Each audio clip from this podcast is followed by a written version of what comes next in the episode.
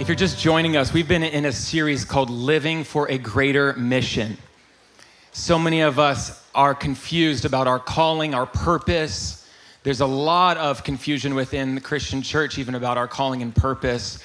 So last week, we touched on the various areas of our own personal calling, our own unique calling as individuals. So I'd really encourage you guys to go back and listen to that if you haven't already.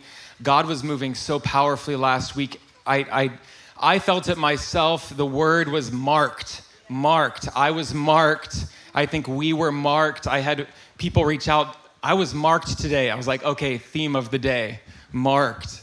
Who wants to be marked by God today? You know, we're not just in here to gather to, to hear a good message, to get a goosebump or two, to, to chatted up with some new people, as great as these things are. We're here to be transformed into more and more the likeness of Jesus, aren't we? It's the power of God at work within us. And so, even today, we want to open ourselves up to a greater measure of transformation and change, a deep work within us. We spoke last week too about laying our lives down on the altar laying our lives down freely and willingly. If, if we reflect back to the Apostle Paul in the book of Romans, and the first 11 chapters, he's giving this discourse, this, this immaculate theology of the gospel. And remember, he says, all of this, all this that you've come to know about the goodness of God revealed by the person of Jesus, by his death, burial, and resurrection, and bringing you into new life, all of this now, therefore, this is what you're supposed to do about it. We are supposed to put our bodies on the altar as living sacrifices. Because we've come to know the goodness of God and how great His love is, we lay down. Now, here's the beautiful thing about knowing Jesus we don't just lay in a posture before Him and stay there. Because as we lay before Him, He says, Now resurrect with power all of me filled with all of you. I lay down, not just to lay down, I lay down so that you may abound within me. This is the plans and purposes of God that His grace and His power be awakened, alert, and active in our lives. That we're not just, we're not just laying there in surrender, but through surrender, the power of God is made manifest in our lives. And that's what I want to focus on this morning the power of God that moves through us. I said a phrase last week that, that carried a lot of weight with me throughout the week. And I actually was planning something else about, maybe I'll get to it in the weeks to come. I was going to talk about the tabernacle of David and some of those attributes. But I felt even this morning that the Lord wanted me to, to focus in on this phrase once again that you are a walking encounter. Did you know that you, right where you're at, you are a walking encounter with God? We are carriers of His presence. And so that's what I'm preaching on today carriers of God's presence. For those who walk with God and follow Jesus, there's something that's stirred within you. There's like a, a holy ache within your very core to know God more. There's a longing as, as a man or woman to host the presence of God well in your life. Moses is an incredible example of this in scripture. He valued the presence of God, knowing it, coming face to face with God or person to person with the presence of God. And it says, turn with me to Exodus 33. I want to encourage you guys, if you can, to bring your Bibles, but you know, phones do it just well too. But I think there is something fun about having the Bible in front of you to be able to look for yourself in that way. Exodus 33, starting in verse 15.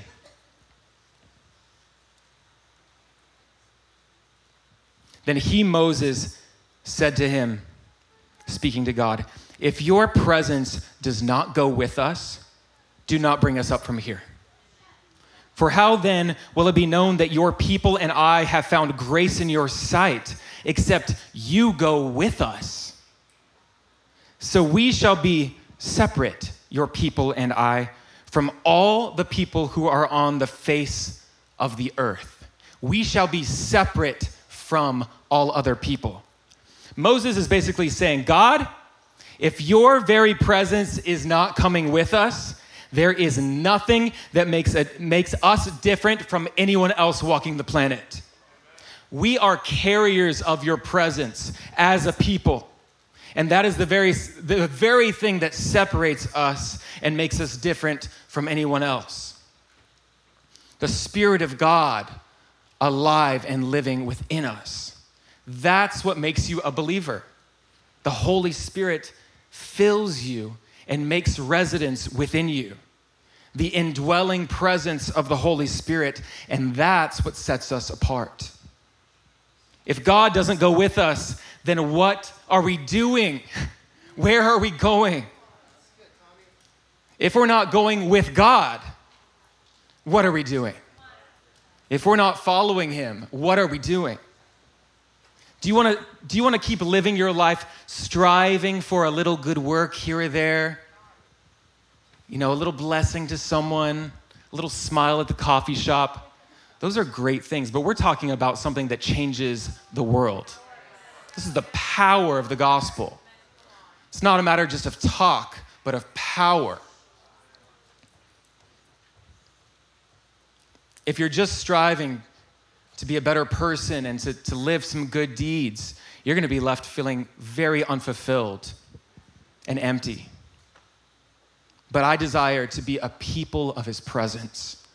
Those who live connected, walking with him, living with open hearts to the little nudges and movements of his leading and his transformation, and those who are filled up with his glory and his goodness, that we are overflowing in our lives and, and this overflow of his glory that we've been so radically transformed by starts to spill out into our homes. It starts to spill out into our communities, into our workplaces.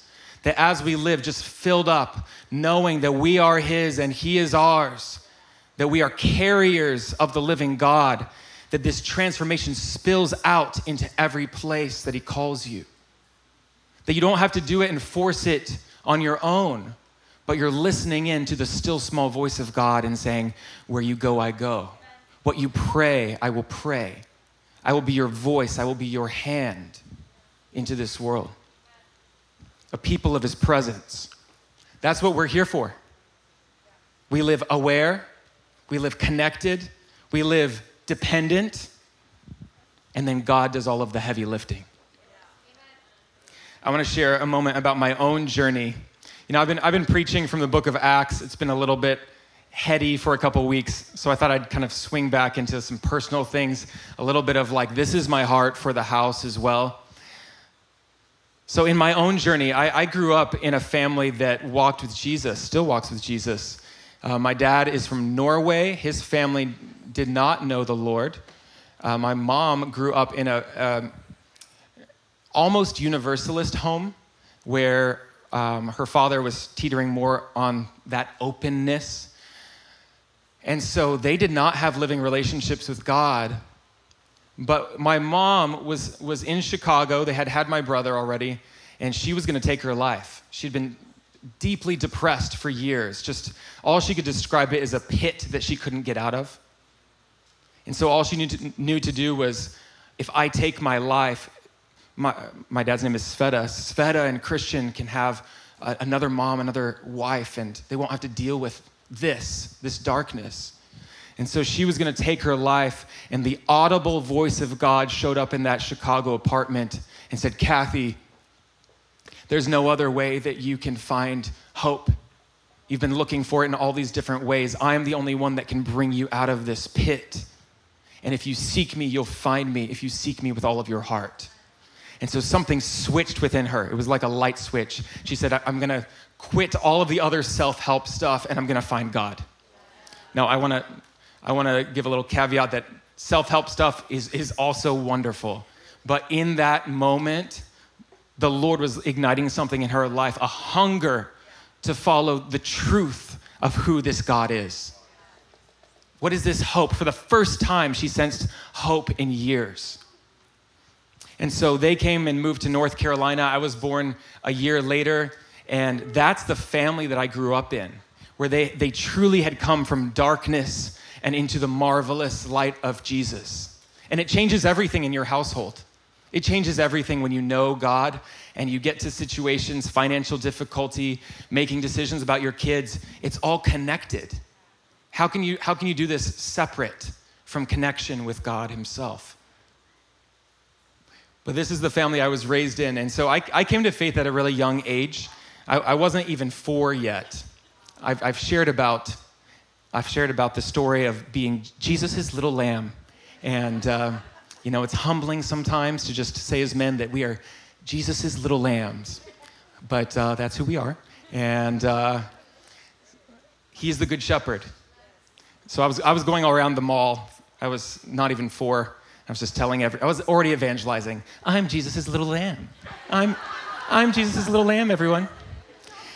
So uh, I still say that actually when I go to the mall. I just, yep, it works. It really does. so even though I knew the Lord, and I, I told you last week when I was called into ministry at eight or nine years old, it was powerful. But even through that calling, I had to walk through the process. How many of you know that there's a process before you get to the palace? And often God doesn't want you to skip the process before you're in the palace. So my process was, I like to say that I was an MTV Christian, meaning uh, lukewarm. Lukewarm. You know, not too bad, but just lukewarm. You guys get that? Someone gets that. MTV, yeah, yeah. That's right. Carson Daly. Shout out. So, you know, I still love the Lord. I had a relationship with Him. I ended up going to school in Chicago um, and, and studying t- for, for life in ministry. That was the trajectory of my life.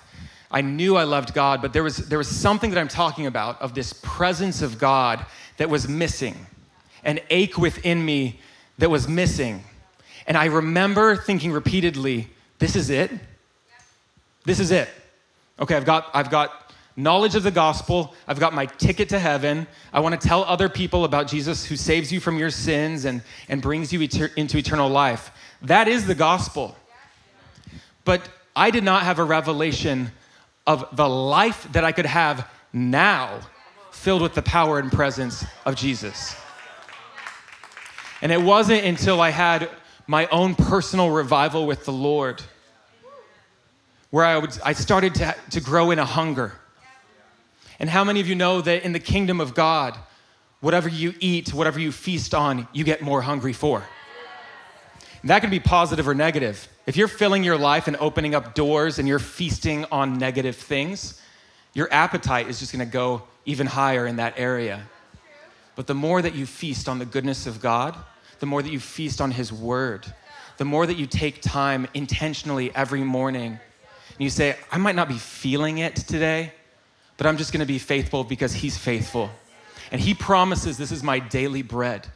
He promises that He wants to commune with me and that I'm changed as I behold His glory. And soon enough, this appetite for the word, the appetite for his presence, that appetite for God, person to person, started moving with a momentum in my life that couldn't be stopped. And I remember that I read a book by a man named Randy Clark. If you're familiar with the Toronto outpouring in the 90s, he was a guest speaker that was invited in, and the Holy Spirit moved in such power and such majesty and such unusual ways that it got the attention of the world. And the nation started flooding into the Airport Fellowship of Toronto to have their own personal and powerful encounters with God.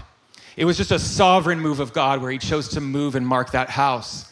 But Randy Clark was the very one that came into that house and brought apparently what God wanted to say and do, the revelation of the Father's love that brought about this next movement of what God wanted to do to shake up lives. Randy used to be a Baptist minister. That's living a Christian with a seatbelt. You know, I, I, my school was basically Baptist. I love those guys. They have a, a love for the word. Sometimes it feels like it's Father, Son, and Holy Bible. It's like there's also the Spirit of God. And I would love to bring that conversation in, into being as well. So, this man, Randy, had a great understanding of the Word of God, but he was absolutely taken out in the best way possible by the power and presence of the Holy Spirit and changed forever. Because that's, what's ha- that's what happens when you have these powerful encounters with the living God.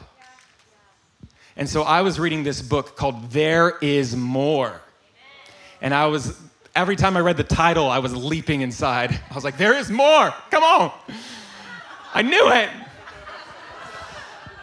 And when you're hungry, you start spending money. You're like, I'm going to go to that conference. Doesn't matter how much it costs. I'm a college kid. We're going to that conference. I want to meet God there. There's actually something beautiful about going and pursuing. And God loves hunger. It doesn't matter what denomination you are, He loves hunger.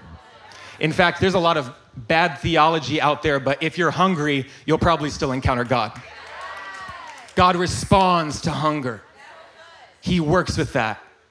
So even today, part of my, my hope is just to stir up a hunger within you. Some of you have been a little bit dormant. You've shoveled a little dirt on top of that. And it's time to a little sift, sift on through, dust yourself off.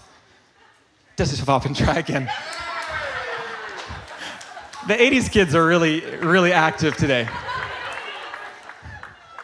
If at first you don't, I like to say, as, as the great prophet Aaliyah once said, if at first you don't succeed, you better dust yourself off and try again.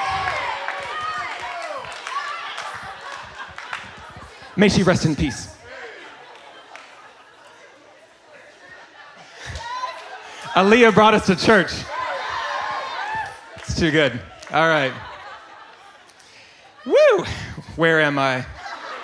I was on my journey. All right. So, in this hunger, I I ended up doing my internship in South Africa and I went to Zambia and Madagascar and I found some fiery friends. If you want to grow in hunger in your life, find some fiery friends. Find some people that are hungrier than you are because it's contagious. Surround yourself with hungry people. If you surround yourself with people who are just mundane and only have the cold water on, what do you think is going to happen to your life? It wasn't meant to be that strong of a warning, but there it is. they need it. So I, I went with four other individuals to Madagascar. It was a wild trip, no toilets, about 100 chickens on the roof, red dirt, red dirt roads. We went out there. It was, it was fun. And um, we went to village to village. Often they would just have just makeshift places to meet Sometimes I just need to remember some of these things when we're like, oh, we don't have a building except for Sunday. Oh, I only drive. I only drive. I, I don't want to make fun of a car. So I only drive that car. I'm like, there are makeshift places that people are just huddling to meet with God. We have it real good. Perspective shift. All right, so there I am in Madagascar, and what we came to do, they were, they, they've been there for several years, and they said, We want your ministry. Teach us how to pray for the sick. Teach us how to pray for the sick.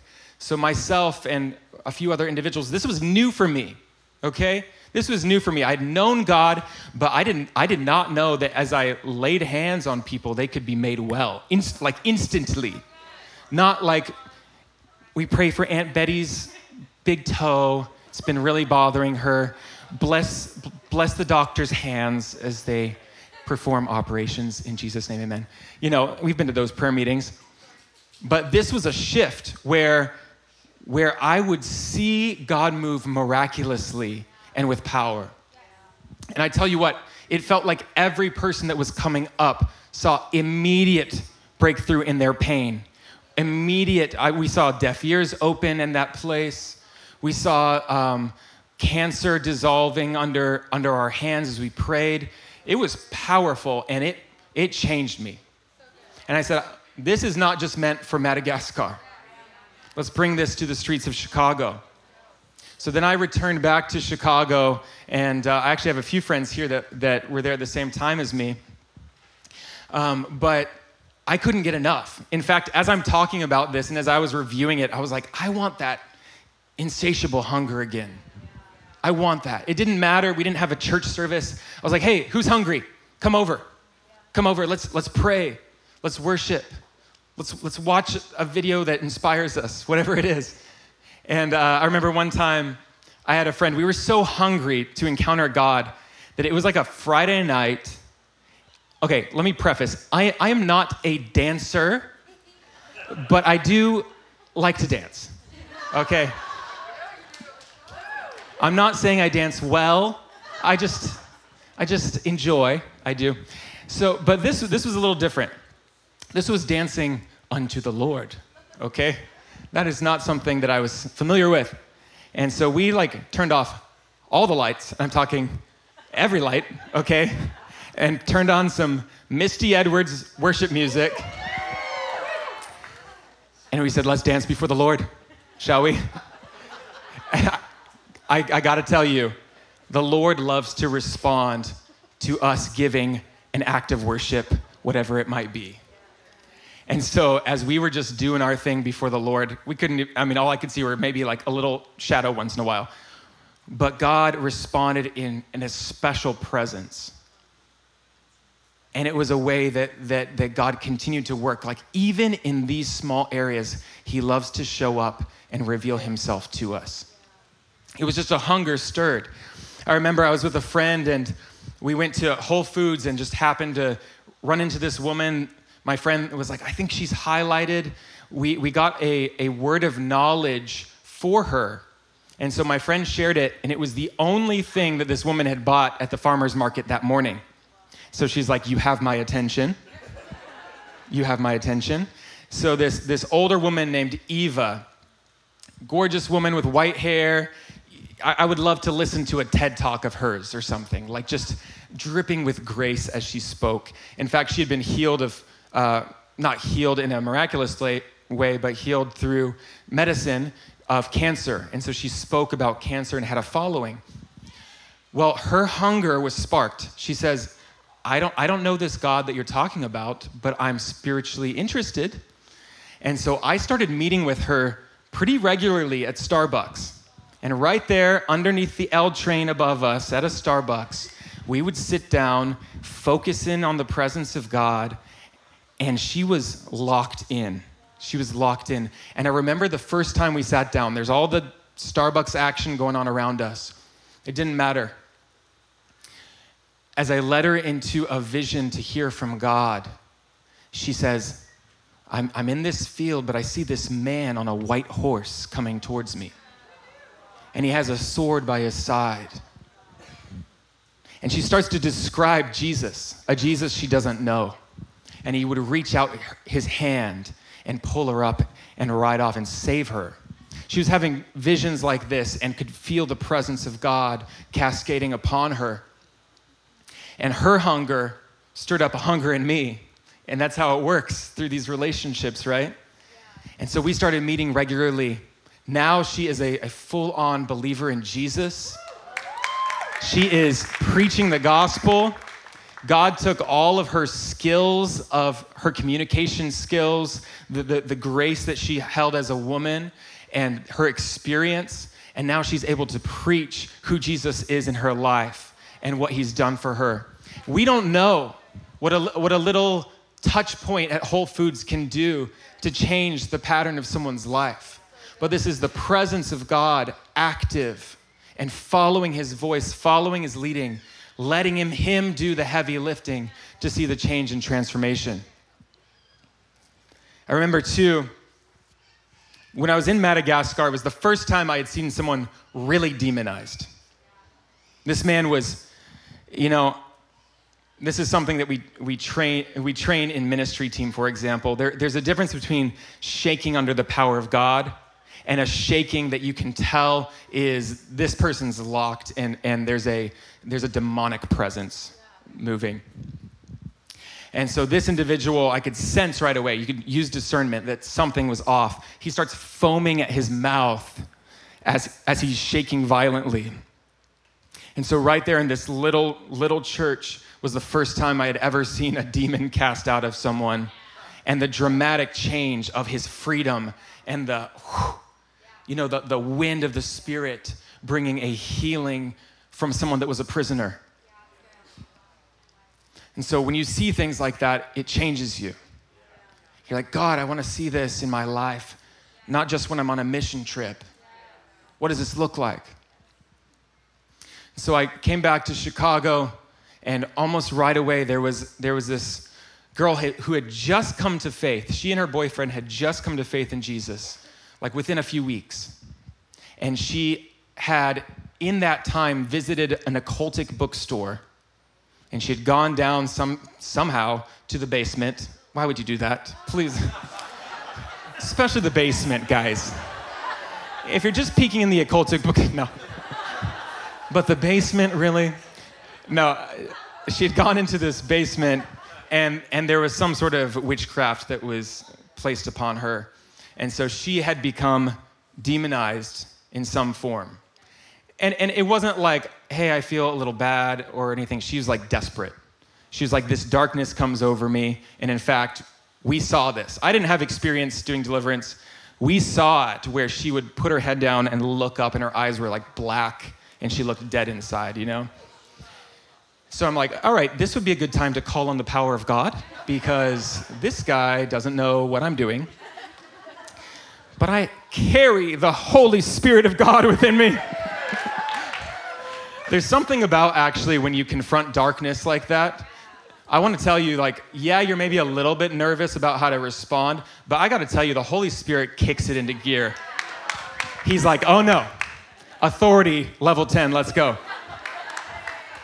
And so this girl got freed from her, from her demons and was walking successfully as a free woman following Jesus. Hallelujah. I'm just telling you a few of these encounters because it stirs something within us as we testify who Jesus is and what he does in our life. That we're not just these lukewarm believers who, yeah, I thumbs up, I receive Jesus, I identify as a Christian.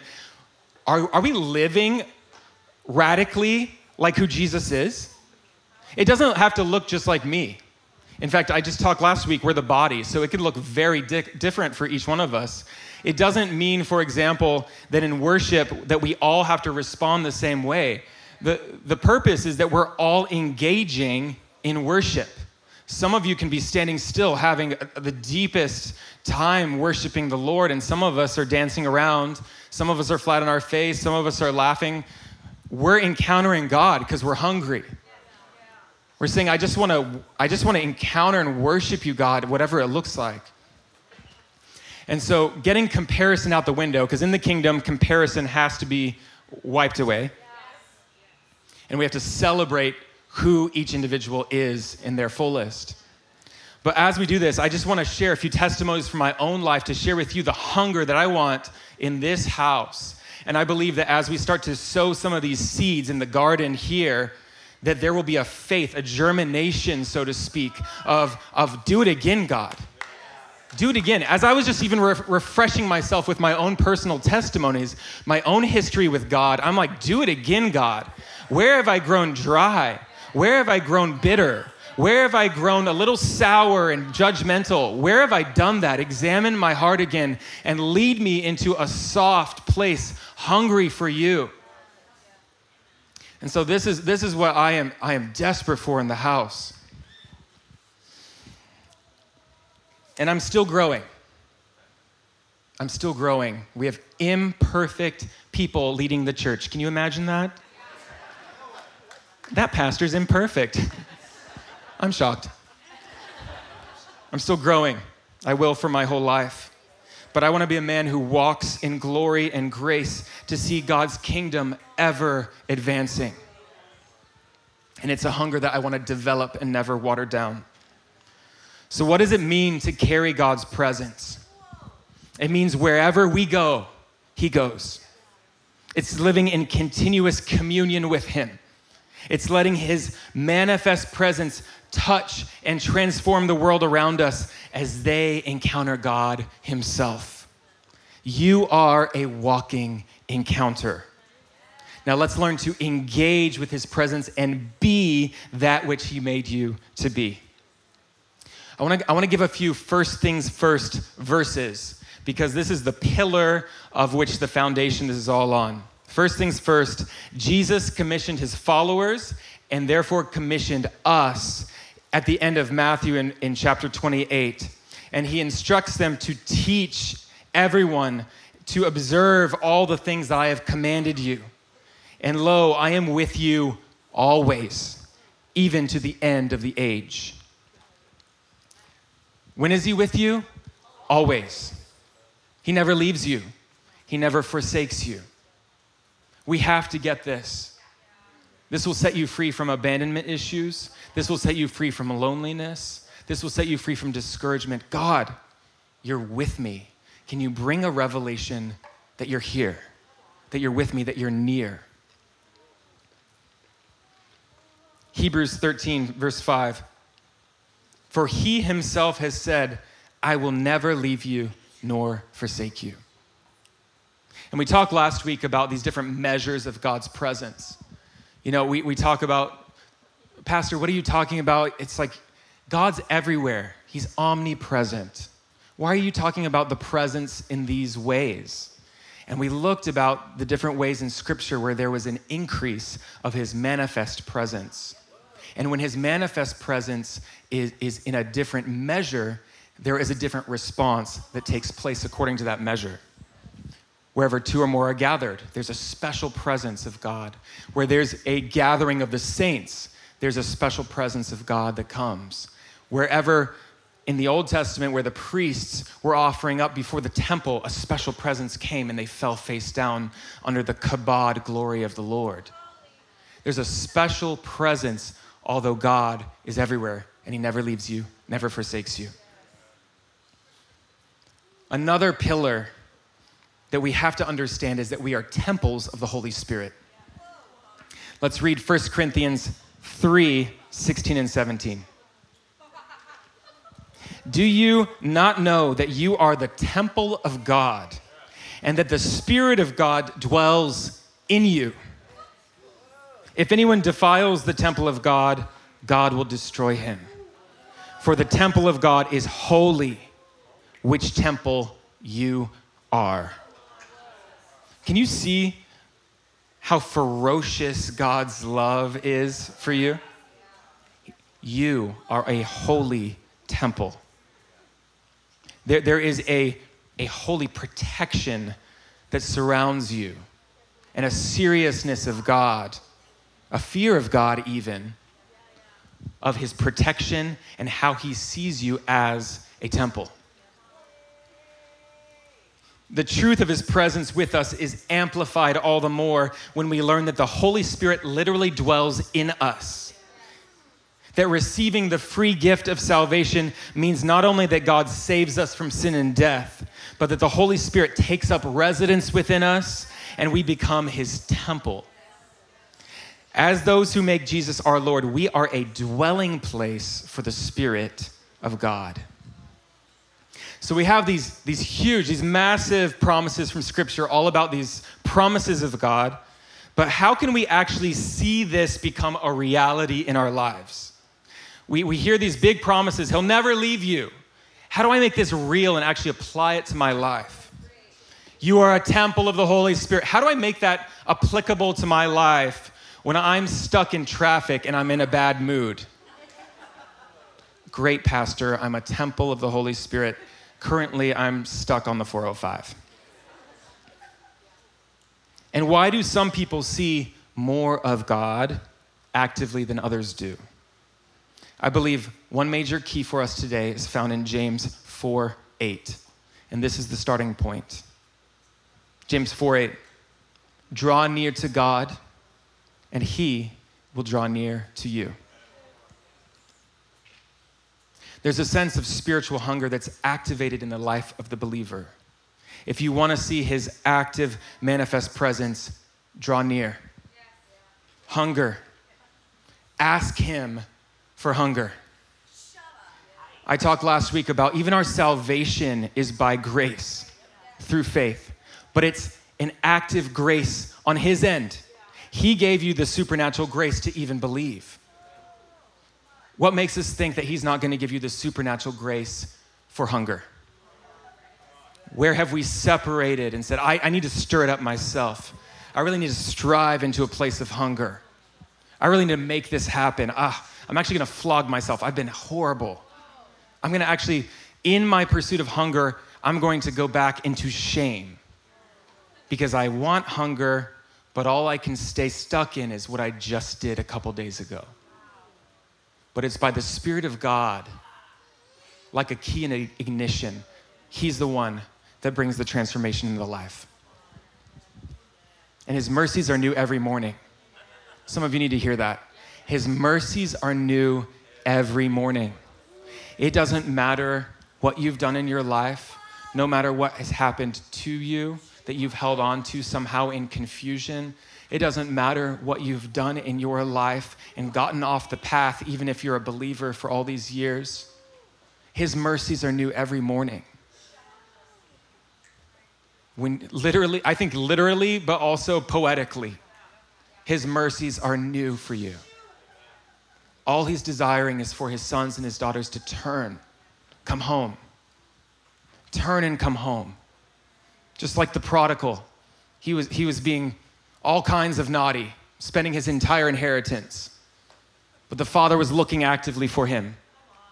And the moment that he saw his son even re- starting to return home in the distance, he in an undignified manner, pulled up his robe and started sprinting to his son and embracing him and crying and kissing him. And he says, Come with me, son. I'm so glad you've returned home. It doesn't matter what you've done, you're my son. Come home. And I will put a robe upon you, showing my authority, showing that you are cloaked with my authority and robes of righteousness. And I will put a ring on your finger, showing who you are and whose you are, that you are my son that you still have an inheritance here. You haven't lost it. I know you spent and squandered all this time and money, but you're home now. And I receive you. My, my mercies are new for you. Just come home. This is what he's asking of us, no matter what we've done. Draw near to God, and he will draw near to you.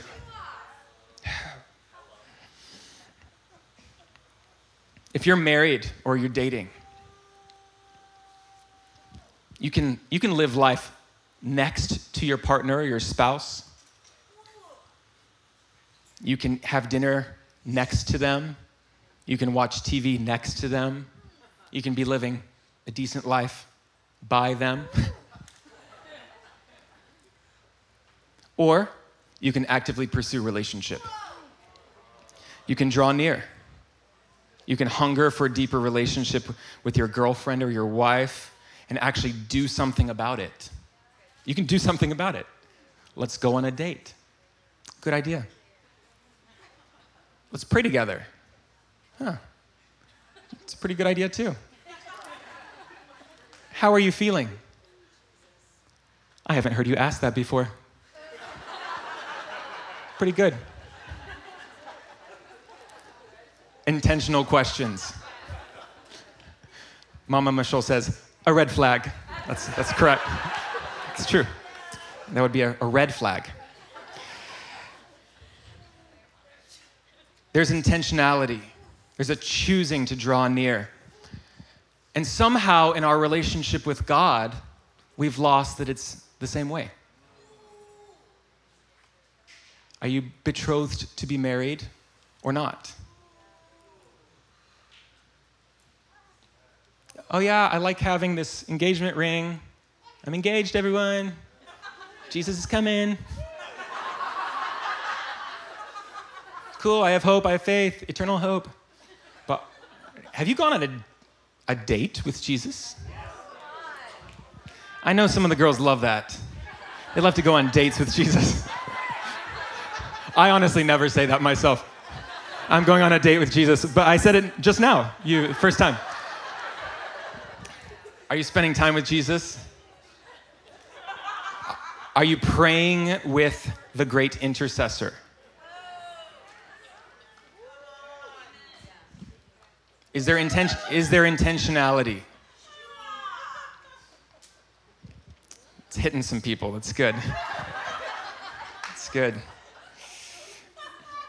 I think one of the themes for me and for our team for a while now, but we're just hit with another wave of it, is return to your first love. Return to your first love. And I'm thinking about like the ways that, that I've just through busyness, through even good things. You know, this job is pretty cool. I get to do a lot of good things, but I can also get really busy. And even I can lose my intentional, rich time with God where my devotion becomes an hour long checklist just to maybe even feel a little bit better about myself. Where have we lost track of our first love? Where have we made it about anything else besides simple obedience? Where have we made it anything else besides walking with God in the garden? And we think we're so awesome because we're doing great things. He's like, I really just want your heart. That's really what I want. Yeah, we'll do great things together, but I want your heart. I want your time. So I think even as I'm sharing that, I, I, want that to be a corporate cry within us. Return to our first love. Can we be a house that lives in that place of returning time and time again to our first love, living with simple obedience, learning what it looks like to walk with God, to encourage one another to live in that place? Power as carriers of his presence, not only do we have immediate access and deepened personal relationship with him, we also have his power surging through us. And his power is here for you, for your transformation, but for the transformation and power and grace to be released to circumstances and into other individuals' lives. I'm always stirred when I look at the lives of Paul and Peter and how they carried and released the presence of God so radically. The glory of God was so strong upon them that they would send pieces of their own clothing to people in need and they would receive immediate miraculous healing. Pieces of clothing. That stretches some of us. You know, all we've seen are people on TBN late at night and they're like, uh, for $1,000, I'll send you a prayer cloth. Okay, that's not what we're talking about. This is out of humility, sending, I, I can't be with them, but here, s- send my left pocket. Take it to Judith, who has a broken hip. This, this is the kind of radical anointing that rested upon these men. Let's read in Acts 19, verse 11. Now, God worked unusual miracles. Some people say God's not weird. unusual miracles I'd love to see the video clips of that in heaven. Unusual miracles by the hands of Paul, so that even handkerchiefs or aprons were brought from the body to the sick, and the diseases left them, and the evil spirits went out of them. Have you ever heard of someone having a demon leave them by an apron arriving at their doorstep? Unusual miracles. I don't own an apron but maybe I will now, and I'll send it to you if you're in need. We're over here trying to find formulas for what's best. Let me, let, me, let, me, let me try to find a formula of how to pray for the sick. Maybe if I put my hand like two inches higher on the kneecap, that will be, do the job. Maybe then the power of God will surge through my hands. But here we see unusual miracles by clothing and handkerchiefs and even aprons. Deliverance, healing.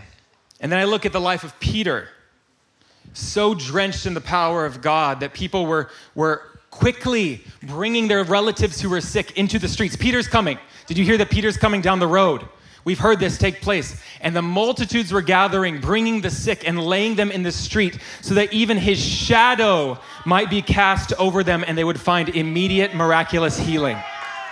the shadow of a saint of God. This is the same Peter that denied Jesus over and over again, shuddering in fear, but filled with the power of the Spirit, came, came once again with boldness. And the anointing of God would touch his mouth as he would speak the gospel and perform signs and wonders that would accompany the good news. And as he would go out, the shadow that was cast from the sun would heal the sick that lay in the streets. Does that challenge you today? Does that challenge you to say, Where have I watered down my faith levels? Where have I partnered with unbelief in my own life? That if a shadow can heal someone, surely as I take time to minister to this individual, God's power will be made manifest and they'll get what they need. Acts 5 14 through 16. Believers were increasingly added to the Lord multitudes of both men and women. You know, sometimes we say we're not about numbers, and I gotta say, in, in some regard, that's true. We're not about just a bunch of numbers to fill seats. We want big men and women, right? We want you as individuals to be strong and empowered. But we also have to notice throughout Scripture there's a glory in multitudes and an increasing number. And I think it's time that we pray for that and it's time that we prepare for that. They brought the sick, the sick into the streets, laid them on beds and couches. It's not an old IKEA couch, they had ancient couches. Then at least the shadow of Peter might fall on some of them. A multitude gathered from surrounding cities to Jerusalem, bringing sick people and those who were tormented by unclean spirits. Here it is. They were all healed. They were all healed. I didn't even, when I read this, I, I knew that people were healed by the shadow. They were all healed. I circled all a few times. All. They were all healed. This is a dramatic description of the power of God moving through us. So, what's different about these men? There's a few factors. One, they devoted their lives to see God move. They laid their lives on the altar, as we talked about last week. Number two, communion with God was their very life breath. It was the union, the communion with God. Did you know that as a believer, nothing can separate you from the love of God? That before you were like a cucumber and the vinegar was over there, but as soon as you came into union with God, the language literally means that you are pickled with Him. It's good news for some of you. You're pickled. You cannot be unpickled. You're stuck with Jesus forever. Confidence in the pickling. I don't know. Okay. That's right. They believed what God said. They believed what God said, and they obeyed what God said. That's all he's asking. Listen, obey. That signs and power would accompany the gospel message. But so often we disqualify ourselves. Well, that was very special for them back then. In that dispensation, that was very special for those apostles. But let's get realistic, Pastor. That just doesn't happen in these days, does it? But I want to challenge us this morning. Could it be that the open heavens that they lived under, the open heavens that Jesus paid for by his death, burial, and resurrection, the open heavens that he brought us into because we're pickled, could it be that the open heaven still exists, but in the minds of believers, most believers have just shut it in between their ears for a lack of faith? Maybe a closed heaven is only existing because our minds are not open to what God has provided for us. What if we actually engaged with this kind of radical faith? What if we actually believed that, that these unschooled and ordinary men who had just been with Jesus, filled with the Spirit, can be like you and me? The truth is that in the kingdom, we can do the same. It's the same Spirit of God. Romans 6 tells us the Spirit of God who raised Jesus from the dead lives in you. Same Spirit. The same Spirit. If He can raise Jesus from the dead, He can pay your bill at the end of the month. If He raised Jesus from the dead, He can heal a fractured kneecap. Like, it sounds funny, doesn't it? Because the, the juxtaposition between something that changed the course of history, like the resurrection of the Son of God, and somehow we've divided that into another category. You don't think that when you're meeting with a friend for coffee that that same power that raised Jesus from the dead wants to be unleashed in love in that conversation? It's just changing the way that we live day by day. What if we paused in his presence? God, stir up a radical faith. I've, I've let it grow dormant. Stir up a radical faith again that this coffee meeting that I'm about to have, you are going to show up and I'm going to be sensitive to listen. And I'm going to do my best to obey, but then you're going to show up and show yourself as God.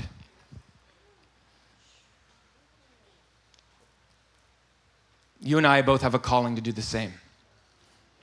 This is the God of the new covenant. In the old covenant, when there was leprosy, when there was impurity, they would remove themselves. Unclean. That is unholy. And I will remove myself. But Jesus came and flipped everything on its head and said, Hey, sinners, tax collectors, what are you guys doing for dinner tonight? I want to spend some time with you. I want to show you true love and compassion. I want to, I want to reveal to you true grace. He wasn't intimidated. He wasn't crossing his fingers. Stay away, sinners. He went to them. But it was because he knew who he was. He had been tested. And he knew carrying the Holy Spirit I will be the one that changes the environment. I am not going to fall prey to the darkness here. I am bringing the light. And in fact, we see turning on its head where the Jewish individuals, if they had been touched by leprosy, were considered unclean. New covenant flip, go to the leper, cleanse the leper, lay hands on them with all boldness, see a cleansing take place.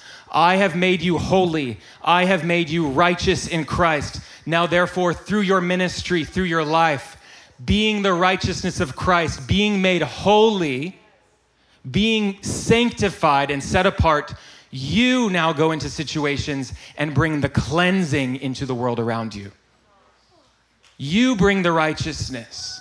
You bring the healing for diseases. You cleanse the leper you go into all the world proclaiming the good news of the kingdom of God.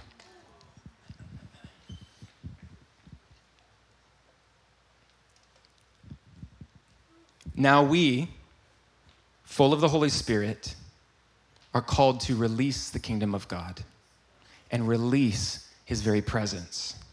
You sanctify settings, and you don't have to be afraid of becoming unclean by the leprosy but touch the leper, release the healing of heaven. I believe the Lord has taken us, and I felt it this year. I felt a shift in the spirit this year from taking us from defense onto offense. I believe this is one of the themes God's doing in the house in this season. He's taking us from defense to offense. A lot of us have been in a season of defense where we've been fighting fears, we've been fighting shame, we've had inner healing, we've been seeing trauma delivered from our lives, we've been seeing relationships that need to be restored, we've been going through all the defensive moves. It's been hard, but you've opened your heart time and time again, and the Lord says, We're switching it into a place of offense. It's now time to go with confidence. We're still going to be worked on. You know, we're sanctified, we are being sanctified, right?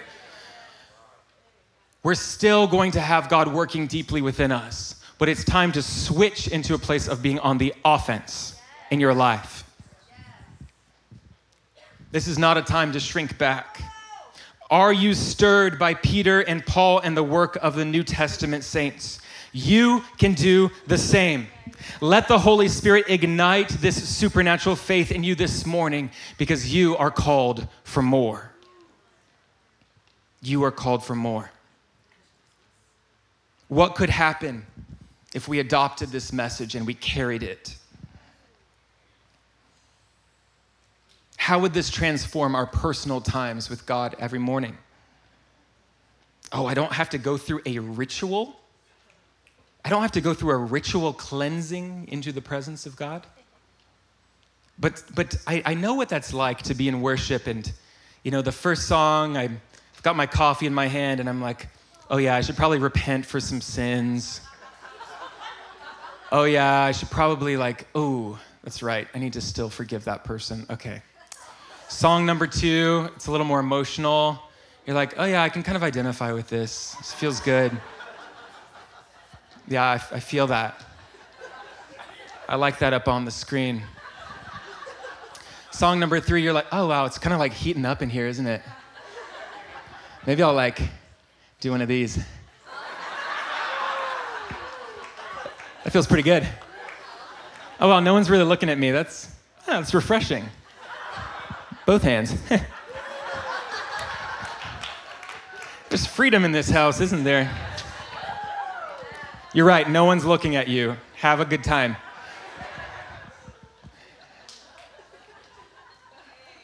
what was I talking about? I don't actually know. Freedom. Oh, the ritual into God's presence. I, for one, was guilty of this ritual. I remember. And then I got a revelation from the Lord. He says, You're a temple of the Holy Spirit. You're clean. You're already clean. But God, I don't feel clean. I did these things. You're clean, son. But I feel so unworthy. I need to get these things right. I know, I know, I know. You're clean. Did you know that you are in the Holy of Holies and that you've never left. All you're doing is shoving your nose in the corner. You need a revelation that you live in the Holy of Holies, that all it takes is a turning, a simple turn, and you're in the Holy of Holies with the Lord. You are co seated with Christ co seated with him. You are made a priest, a holy priesthood, and he calls you kings and queens. This is not meant to be taken lightly. There is such an authority that God's released on our lives, and we have to marry power and character. We have to marry character and not abuse power.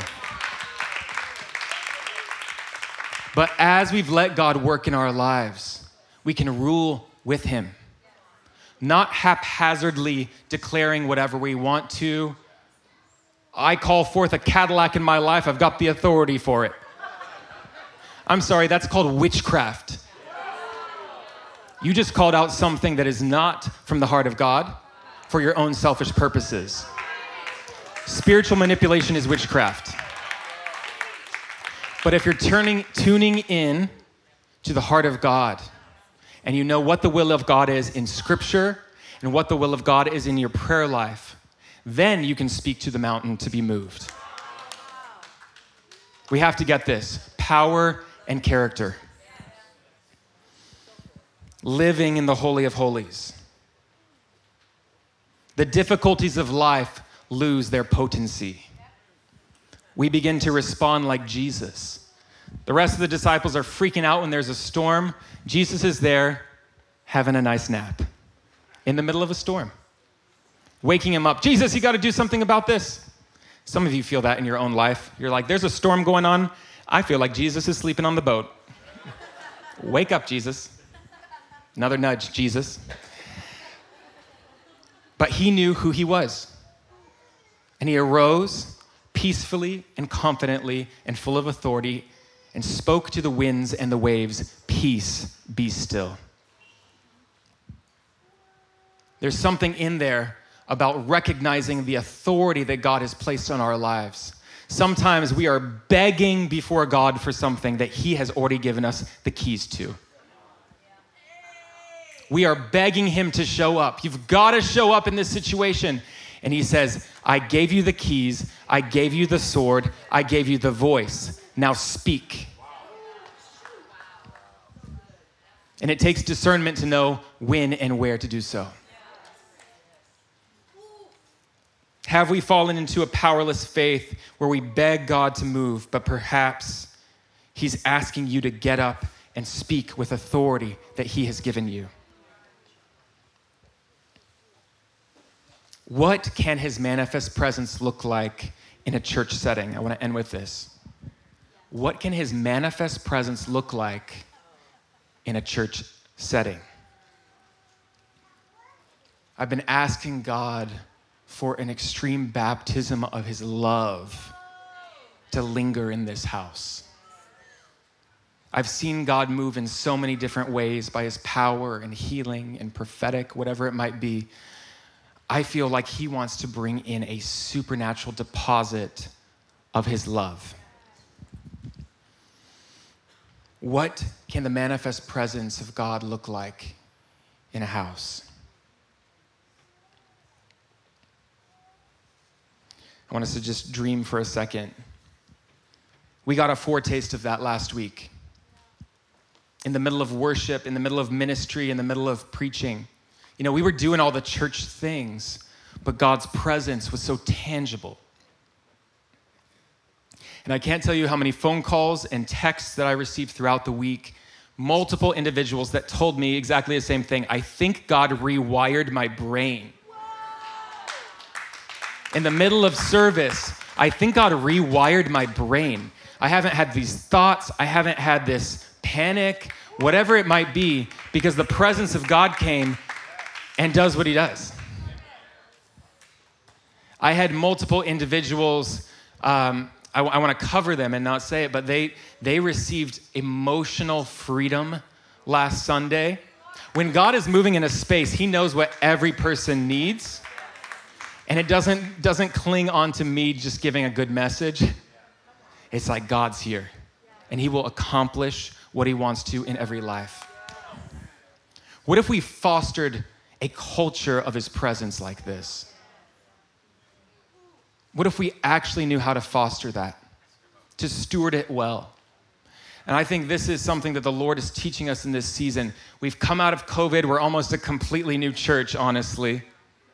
And it's time for us as a company of people to learn how to host, how to steward, and how to cultivate the presence of God in our atmosphere.